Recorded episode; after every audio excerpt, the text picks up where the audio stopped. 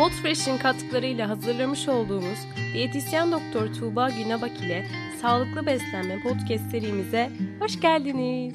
Diğer bölümlerimize ulaşmak için bizi takip etmeyi unutmayın. Sosyal medya hesaplarımızı da açıklamada bulabilirsiniz. Keyifli dinlemeler. Kablosuz Beyin'le podcast serimizin 3. bölümüne hoş geldiniz. Hoş geldiniz Tuğba Hanım. Nasılsınız? Merhabalar, hoş buldum. Çok iyiyim. Teşekkür ederim. Siz nasılsınız? Ben de çok iyiyim. Bugün duygusal yeme üstüne biraz konuşacağız. Size o zaman hemen sorarak başlıyorum. Duygusal yeme ne demek? Şimdi İremcim herhalde hepimizin en çok muzdarip olduğu konu başlığı duygusal yeme olsa gerek. Ben hep şunu söylüyorum. Mesela kendi danışan portföyüme bakıyorum. Biz hasta demeyiz, danışan deriz diyetisyenler olarak. Benim danışan portföyümün büyük çoğunluğu eğitim düzeyi yüksek, farkındalığı yüksek insanlardan oluşuyor. Ama kilo sorunları var. Çünkü bu kilo sorunun temelinde aslında kişinin kilosunu nasıl yöneteceğinden çok da bir haber olması yatmıyor. Duygularını ve stres faktörlerini yönetemeyip çareyi aslında yiyecekte arıyor olmalarından kaynaklanıyor bence. Sorunun kökeni burada. Çünkü araştırmalar diyor ki hepimizin içinde dipsiz bir kuyu var esasında ve hepimiz bu kuyuyu kapatma çabası içindeyiz. Kimimiz bakıyoruz mesela, gözlemliyoruz etrafımızda sigara içenleri görüyoruz. Bazıları alkol kullanıyor ama fazla miktarda ve uzun saatler e, kontrolsüz miktarda tüketiyor. Bazıları kontrolsüz miktarda ihtiyacı olmadığı halde alışveriş yapıyor. Bazıları da yiyecekle tatmini yakalamaya çalışıyor. İşte bu yiyecekle tatmini yakalamaya çalışanlar, stresini yönetmeye çalışanlar aslında bizim konu başlığımızı oluşturuyor. Şimdi duygusal yeme nedir dedin? Şöyle tarif edebilirim. Literatür şöyle söylüyor. Anksiyete yani huzursuzluk gibi e, negatif duygulara yanıt olarak e, fizyolojik gereksinim olmadığı halde aşırı yeme eğilimi olarak tarif ediliyor. Ve enteresan ki araştırmalar diyor ki duygusal yeme öğrenilmiş bir davranış. Kişinin stres düzeyiyle tüketilen besin miktarı arasında doğru orantı olduğu gözleniyor. Yani duygusal yeme eğilimi olan kişilerde stres düzeyi arttıkça tüketilen besin miktarının da arttığı gözleniyor. Ve yine dikkat çekici bir veri, duygusal yeme eğilimi olan insanlar özellikle şekerli ve yağlı besinleri tercih ediyorlar bu atakları sırasında. Bununla birlikte sık atıştırdıkları, artı stresle baş etme kabiliyetlerinin daha düşük olduğu diğer kişilerden, duygusal yiyenlerin vücut boylarına göre vücut ağırlıklarının diğer kişilerden, akranlarından daha yüksek olduğu ve yine duygusal yiyenlerin diğer bağımlılıklara karşı eğilimlerinin de daha yüksek olduğu saptanmış. Ve oldukça görülme sıklığı yüksek. Ee, geçenlerde bir araştırma okumuştum. Araştırmada deniyordu ki her 10 yetişkinden 3'ü duygusal yiyicidir deniyordu. Ortalama 3'ü. Bu sayı 2 ile 5 arasında değişir deniyor. Şişman bireylere baktığında da her 10 şişman bireyden yani obez bireyden 6'sının duygusal yeme vakası olduğu için şişman olduğu saptanmış. Son bir veri daha söyleyeyim madem duygusal yeme nedir diye konuşuyoruz. Duygusal yiyen kişilerin şişman olma ihtimalinin normal bireylerden yaklaşık 14 kat daha yüksek olduğu saptanmış araştırmalarda. Dolayısıyla duygusal yeme stresini baş edemeyen kişilerde sıklıkla obeziteyle sonuçlanan bir beslenme davranış bozukluğudur diye tanımlayabiliriz İremciğim. Çok güzel açıkladınız. Aslında ne kadar da yüksek bir istatiğimiz varmış duygusal yeme bozukluğu konusunda. Hepimiz dönem dönem yaşıyoruz. Şimdi mesela benim aklıma da 12. sınıfta üniversite sınavına hazırlandığım dönem geldi. Sürekli işte tabii hep stres altında olduğumuz için işte ders arasında, sınav arasında işte şu çikolatayı da hadi bir yiyeyim. Hadi şurada da şunu yiyelim hep beraber. Hep bir moda aslında giriyorduk dediğiniz gibi. Geçen haftaki podcast'imizde de mesela bahsetmiştik. Karantina döneminde insanlar strese girdikçe işte beyinleri hani daha böyle karbonhidrat hem de şekerli şeyler istiyordu değil mi? Evet, evet kesinlikle öyle. Ee, çalışmalar diyor ki araştırmalar yetişkinlerde duygusal yemeği üzüntü, huzursuzluk ve kızgınlık duyguları körükler diyor. Ama çok enteresan adolesanlarda yani ergenlerde duygusal yeme davranışının can sıkıntısı körüklermiş. Araştırmalar da böyle saptanmış. Çok enteresan. Evet çok ilginç. Can sıkıntısı. Peki duygu durumumuz, beslenme alışkanlığımızı tam olarak nasıl etkiliyor? Enteresan aslında. Şimdi mesela başka bir araştırma yapılmış. E, mizacın yeme davranışı üzerine etkisi var mı diye bakmışlar araştırmada. Mizacı gereği kızgın ve gergin olan kişilerin duygusal yemeğe diğer kişilere göre %37 oranında daha yatkın olduğu saptanmış. Bu ne demek? Huzursuz ve gergin kişiler bir kendilerinin beslenme alışkanlıklarını bugün bizi dinledikten sonra gözden geçirsinler. Bununla birlikte şimdi duygu durumunu incelediğimizde e, tabii ki burada psikologlara da söz vermek lazım. Belki ileriki bir yayınımızda yer veririz. E, kişilerin duygu durumunda eğer bir depresyon eğilimi gözleniyorsa ve bu depresyona yatkınlık babında eğer majör bir depresyon kaynağı varsa yani baktığımızda nedir e, bunu örnek olarak verebileceğimiz işte ebeveyn kaybı gibi Allah korusun hani vefatlar örneğin işte boşanma veya e, büyük depresyona sebep olabilecek e, hayatımızı etkileyecek durum değişiklikleri karşılığında yaşanan yoğun stres özellikle kişilerde kilo kaybıyla sonuçlanır deniyor. Çünkü ve iştah azalmasıyla. Eğer kişinin stres faktörü elle tutulur ve büyük bir kaynaktan geliyorsa mide hareketlerinde yavaşlama olduğu yani gastrik motilitenin baskılandığı, kan şekerinin daha yavaş salınımla yükseldiği ve açlık duygusunun oluştuğu saptanmış. Ama eğer daha ufak tefek, günlük hayatı daha az etkileyecek ama duygu durumunu yine de sarsacak davranışlarda e, yüz yüze geliyorsa kişi. Yani mesela işte iş yerindeki bir arkadaşıyla yaşadığı gerginlik gibi veya erkek arkadaşıyla yaşadığı bir huzursuzluk gibi durumlarda bu sefer kişilerin beyin biyokimyaları farklı yönde değişiyor deniyor. Şimdi bu tür durumlarda iki farklı tabloyla karşılaşıyoruz. Bunlardan bir tanesi kişinin stres faktörü arttığında gün içinde bu strese sebep olan durumlarla yüz yüze geldiğinde kişilerin beyninde serotonin düzeylerinin azaldığı saptanmış. Azalan serotonin düzeyini yükseltebilmek için beynin ilk hamlesi kişiye komut vermek. Bana serotonin sentezlemek için gerekli besini getir. Şimdi e, bu durumda bizim hep önerimiz triptofan kaynağı besinleri tüketmekten yana oluyor. Özellikle süt ve ürünleri. Ben mesela duygu durumunun değiştiğini hissettiğim danışanlarımın beslenme programlarını mutlaka kefir, yoğurt veya e, laktoz hassasiyeti yoksa süt mutlaka ekliyorum. Ama bunun yanında mutlaka bir karbonhidratlı besinle takviye etmeye çalışıyorum. Çünkü bizim serotonin sentezletebilmek için kişiye tükettirdiğimiz triptofan kaynağı besinlerdeki triptofan küçük moleküllü bir protein yapı taşı. Ve küçük moleküllü protein yapı taşları yani amino asitler büyük moleküllü amino asitlerin olduğu ortamlarda emilim kabiliyetleri azalıyor. Bu durumda bizim bu küçük moleküllü amino asitleri karbonhidratlarla beraber tükettirmemiz gerekiyor. Mesela bir öğün alternatifi vereyim. Yoğurtlu makarna, esmer makarna gibi. Veya işte misal başka bir örnek vereyim. Kefir ve leblebi gibi. Artı bunun yanında triptofan sentezini artıran güzel besinlerden bir tanesi muz. O yüzden ben gece ara öğünde kabızlık sorunu yoksa danışanlarıma mesela kefir, muz ve çiğ badem kombinasyonu bir öğün planlarım duygu durumlarını daha iyi yönetebilmek adına. Artı e, şöyle bir şey sık gözlenir duygusal yiyicilerde. Bu kişilerin kan şekerleri yüksek seyreden stres hormonları dolayısıyla diğer kişilerden daha keskin düşer. E, çünkü bunun sebebi var. Sebebi şu, stres hormonlarının yan etkisi kan şekerini düşürmesi ve açlık merkezine uyarması. Dolayısıyla düşen kan şekerini tekrar yükseltebilmek için beyin sahibine komut veriyor. Bana kan şekerini hızlı yükseltecek basit şeker içeren bir besin bul ve getir diyor. Ve bu noktada kişinin besin tercihi şekerli yiyeceklerden yana oluyor. Çikolata gibi. Bir de şöyle bir şöyle bir mit vardır ya işte çikolata yerseniz serotonin hormonu salgılarsınız. İşte daha mutlu olursunuz. İşte bir kova çikolata aşık olmakla aynı hissi yaratır. Bunlar doğru mu gerçekten? Şöyle ben çikolatayı öneriyorum bu kişilerde. Neden öneriyorum? Çünkü çikolata evet şeker içeriyor ama bitter çikolata az şeker içeren çikolata formu. Bitter çikolata öneriyorum.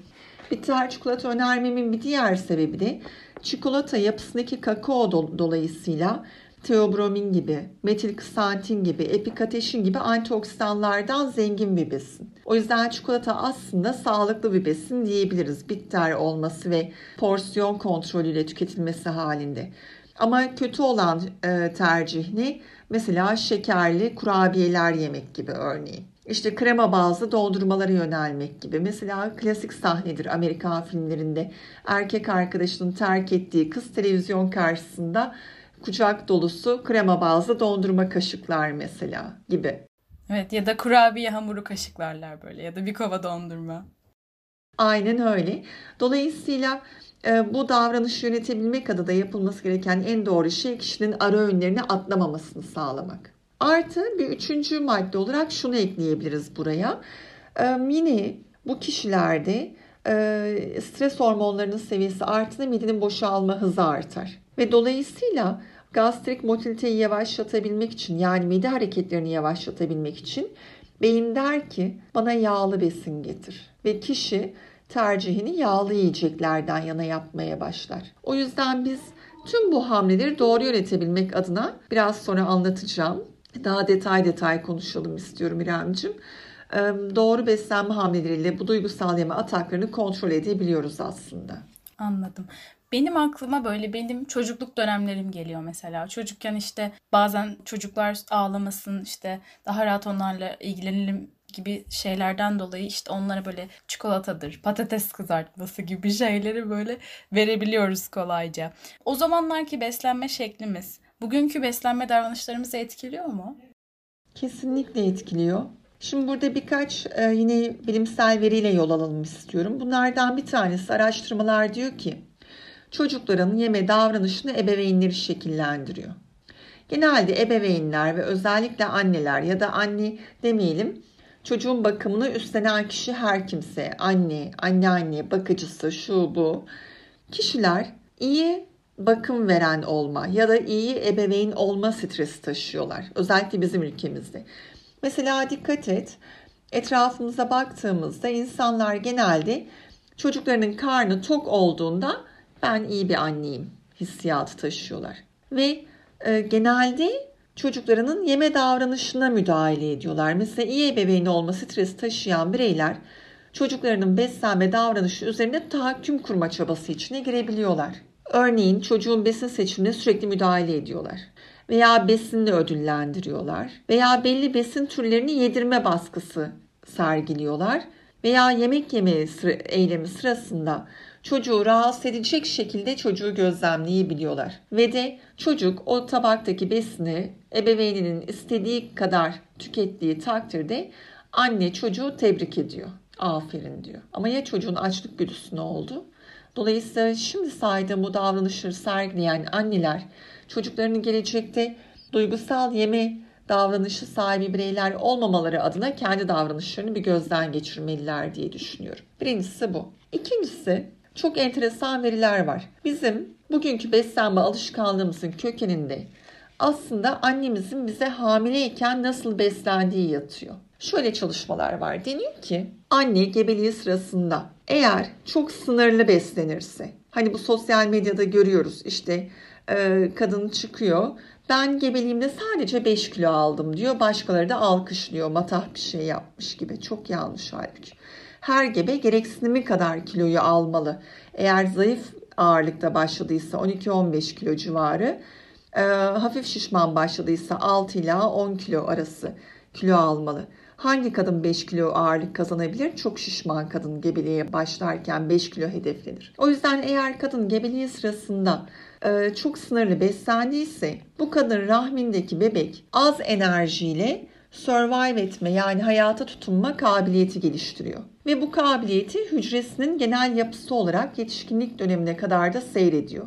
Hani e, duyarız su içsem yarıyor diyenler var. Metabolizmam çok yavaş diyenler var. Bunların aslında kökeninde annelerinin onlara hamileyken nasıl beslendiği de önemli bir parametre. Bunun yanında hamilelik süresince aşırı beslenen anneler karşımıza çıkıyor bir de. Yani hani bizim toplumumuzda derler sen iki canlısın mutlaka çok yemelisin. Anneyi sanki doğurduğu çocuk 30 kilo çıkacakmış gibi içinden yedirmeye çalışırlar anneanneler, babaanneler. Halbuki çok yanlış. Çünkü anne eğer gebeliği sırasında aşırı beslenirse ve de özellikle karbonhidrattan zengin yani kompleks karbonhidratları kastetmiyorum. Kastım burada esmer ekmek, makarna vesaire değil şekerli yiyecekleri kastediyorum. Şekerli yiyeceklerden aşırı beslenirse o zaman bebeğe yüksek miktarda anne rahmindeki bebeğe eşi aracılığıyla yani plazentası aracılığıyla yüklü miktarda şeker akışı yani glikoz akışı gerçekleşiyor. Ama anne rahmindeki bebeğin bizden bir farkı var. Onun vücudunda hücre bölünmesi bizden çok daha yani çocuklardan çok daha aktif. Ne oluyor o zaman? Çocuğun sadece bölünerek çoğalan dokusu öz dokusu değil aynı zamanda yağ hücreleri de sayıca çoğalarak artıyor. Ve bu çocuk dünyaya geldiğinde akranlarından çok daha fazla yağ hücresine sahip bebek olarak doğuyor ve ilerleyen yaşlarda içini dolduracağı çok daha fazla yağ dokusuyla hayatı devam ediyor. Yani 1-0 obezite anlamında kayıpla başlıyor hayatı. O yüzden aslında bir çocuğun annesinin gebelik sırasında nasıl beslendiği de o çocuğun gelecekte nasıl bir beslenme davranışına sahip olacağının zeminini hazırlıyor. Yani aslında bebekken de anne karnında da annemizin bizi nasıl beslediği ileriki alışkanlıklarımızı, vücut yapımızı, her şeyimizi etkiliyor. Diyebilir miyiz böyle? Aynen öyle. İlginçmiş. Bu kadarını bilmiyordum. Peki ben örnek veriyorum. Bugün bir arkadaşımla çok ciddi bir kavga ettim ve ona çok sinirliyim. Ya da işte yarın benim bir sınavım var. Çok stresliyim. Ne yapacağım? Yani bir şey yememek için kendimi nasıl durduracağım? Duygusal yemeğinin önüne nasıl geçebilirim? Şimdi burada şöyle duygusal yemeğin önüne geçin demiyoruz. Duygusal yemeği yönetin diyoruz. Burada amaç bir şey yememe, yedirmemek değil. Doğru besin tercih edip beyin biyokimyasını doğru şekilde değiştirmek. Şimdi mesela bir örnek vereyim İremcim. Bir araştırmada gönüllülere yeme bağımlılığı testi uygulanmış. Yüksek skor alan katılımcılarla yeme bağımlılığı skoru düşük olan katılımcıların beyinlerinde nöral aktivasyon paternlerinin farklı olduğu saptanmış. Bu ne demek? Yeme bağımlılığı olanların beyinleri diğerlerinden farklı çalışıyor demek. Bununla beraber başka bir araştırmada yeme bağımlılığında beynin uyarılan kısımlarıyla madde bağımlılığında uyarılan kısımlarının benzer olduğu saptanmış. Ve bu tür çalışmalardan yola çıkarak yeme bağımlılığı diye bir kavram tanımlandı artık. Ve özellikle şekerli besinlere dönük bir yeme bağımlılığı geliştirildiğinden bahsediliyor.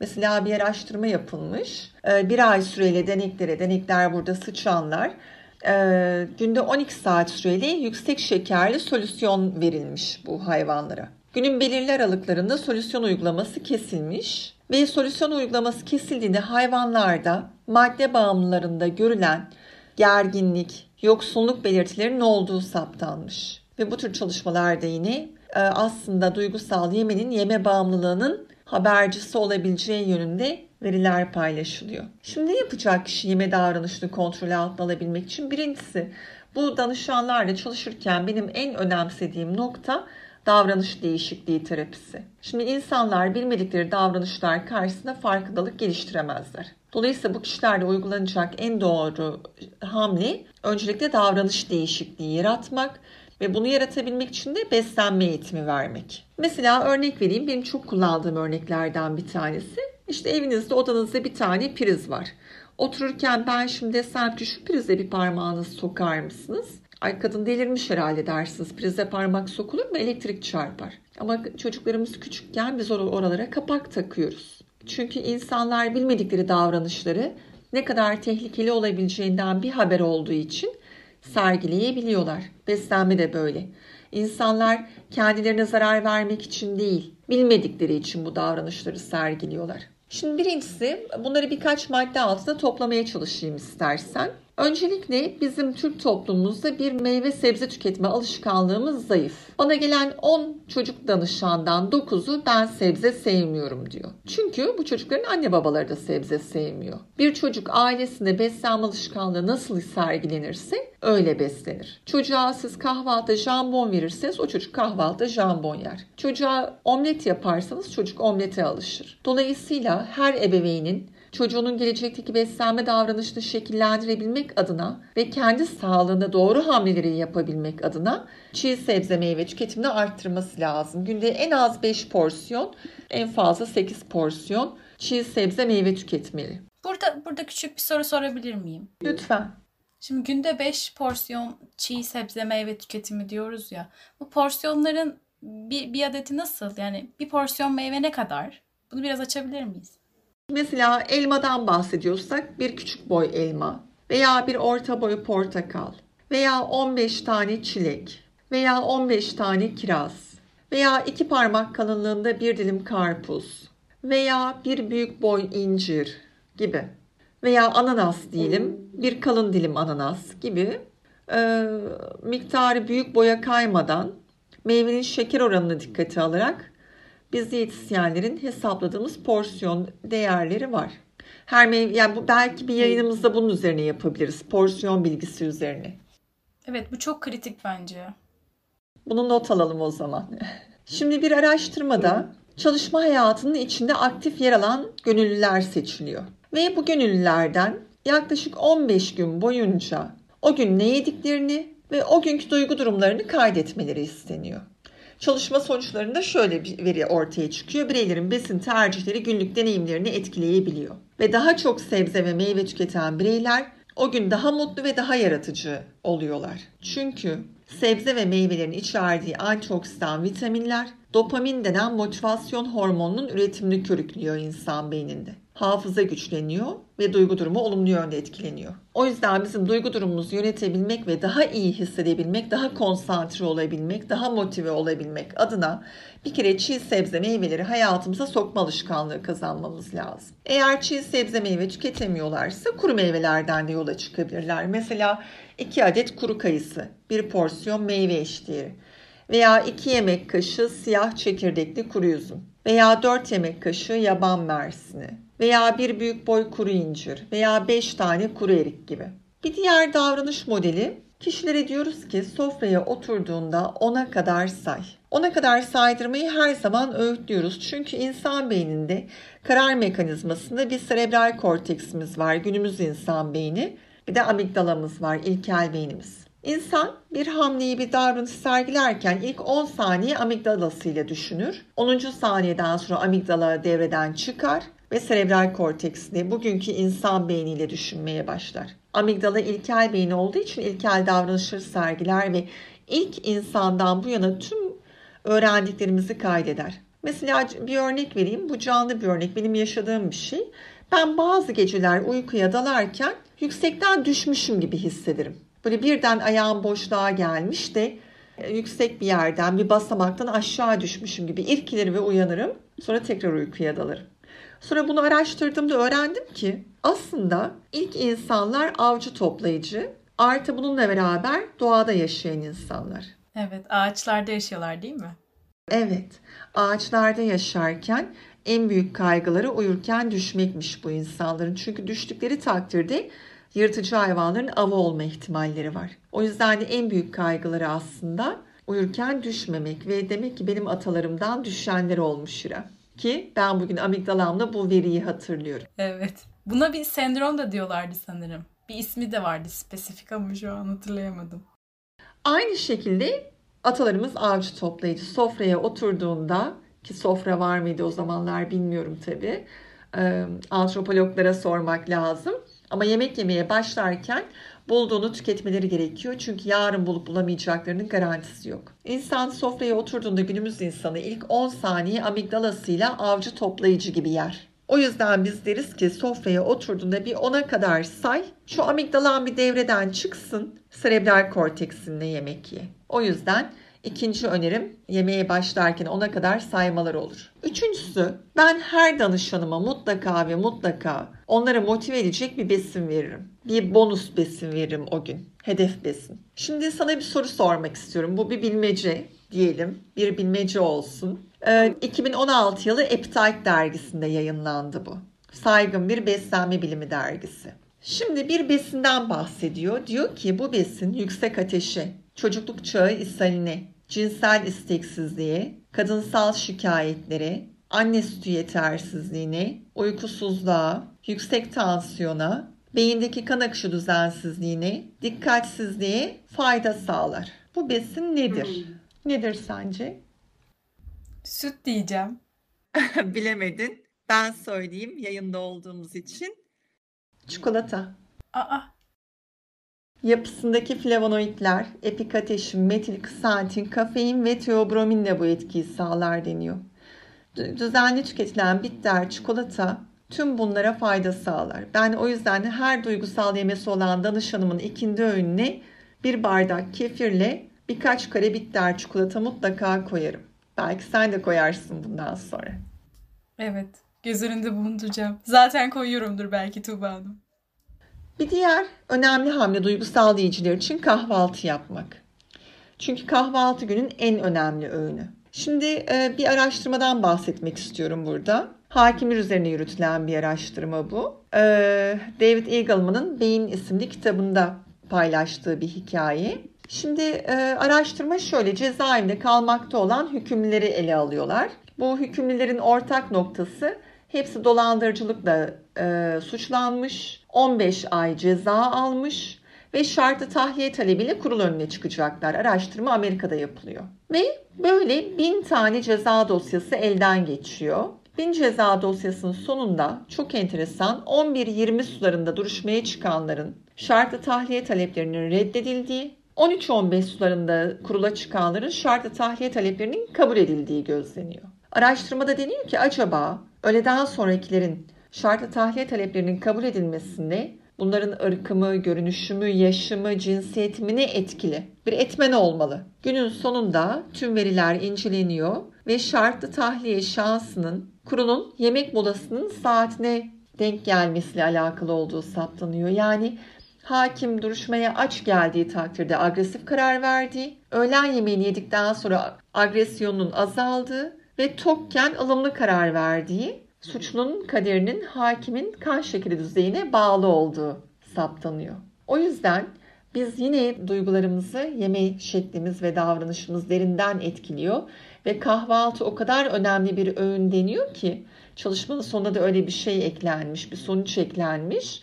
Mutlaka hakimler e, duruşmalara kahvaltı yaparak gelsinler diye. Bizler açken agresif kararlar verebiliyoruz. O yüzden duygu durumumuzu yönetebilmek adına güne kahvaltı ile başlamak zorundayız. Bana ben aralıkta oruç diyeti yapayım mı diyenlere hep şunu soruyorum. Ne iş yapıyorsun? Eğer kafanla, zekanla para kazanıyorsan o zaman aralıkta oruç diyetleri sana uygun değil. Çünkü kahvaltısız güne başlayamazsın diye hep söylüyorum. Bir diğer önemlisi duygusal yiyicilerin ara öğünleri hiç atlamamaları gerekiyor. Çünkü kan şekerleri zaten stres hormonları dolayısıyla hızlı düşüyor. Ara öğüne atlarlarsa daha keskin düşüş yaşarlar.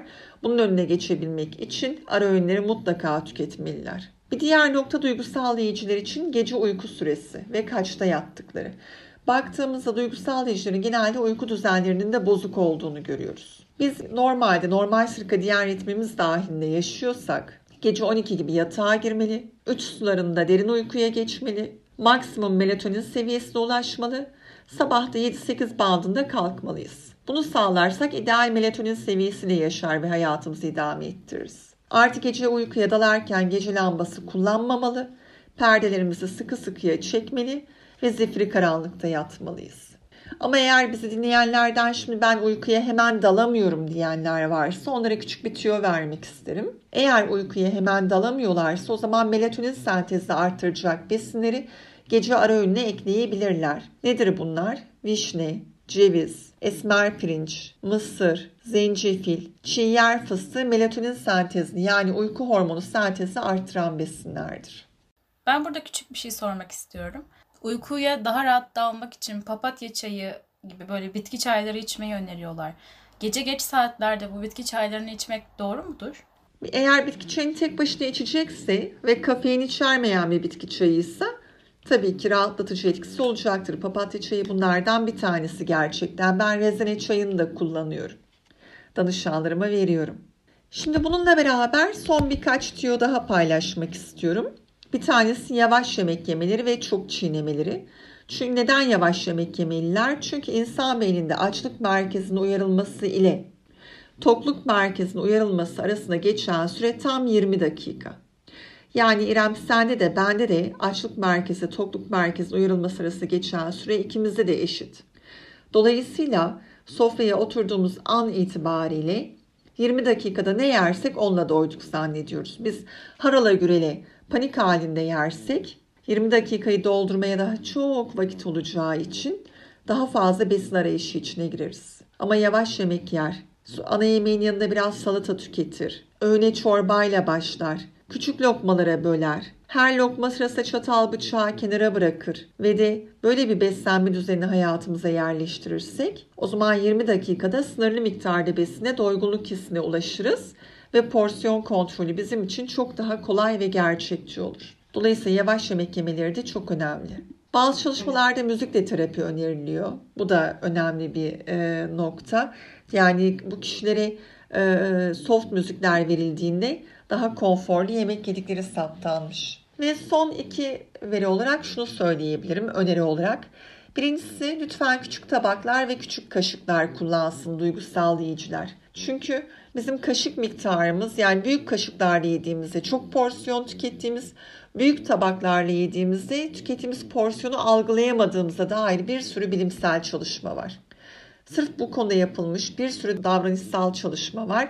O yüzden hedef her zaman e, biz bize yemek yerken küçük tabaklarda, küçük kaşıklarla yemek yemek olmalı.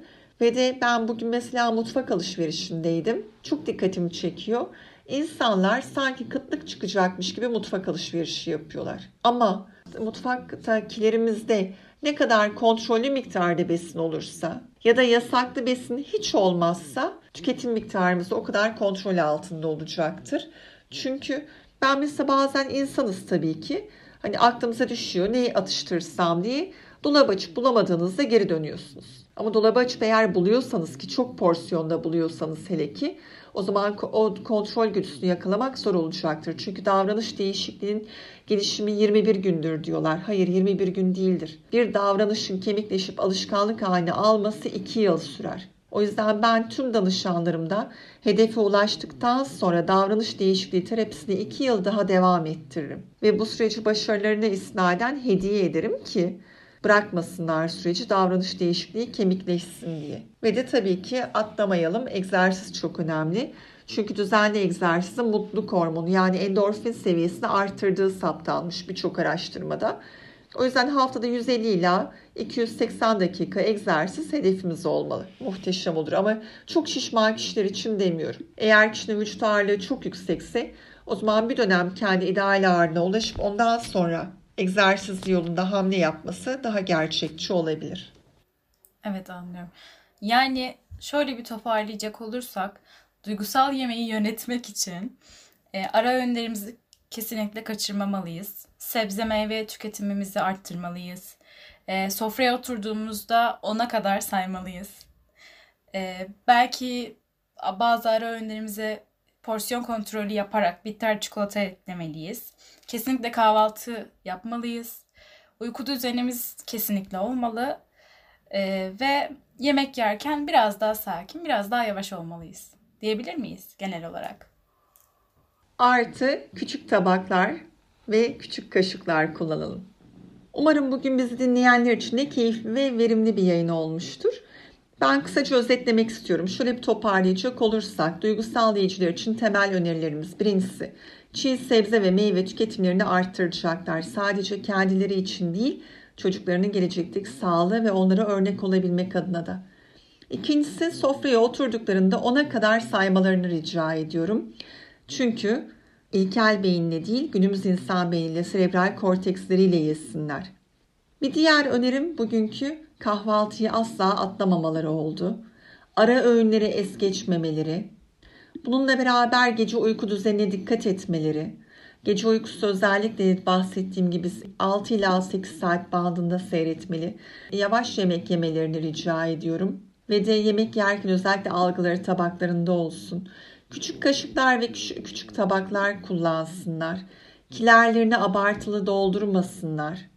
Ve de bununla beraber eğer mümkünse günlük yaşantılarına bir nebze egzersizi yerleştirsinler.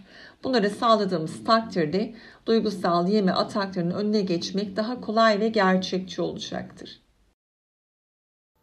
Evet. Bu güzel tavsiyeler için çok teşekkür ediyoruz Tuğba Hanım. Umuyorum dinleyenlerimiz de bu tavsiyelerimizi dikkate alırlar. Ellerinden geldikçe uygulamaya çalışırlar. O zaman herkesle görüşürüz diyelim. Bir sonraki bölümde görüşmek üzere. Görüşmek üzere. Teşekkür ederim. Çok keyifliydi benim için. Benim için de yine.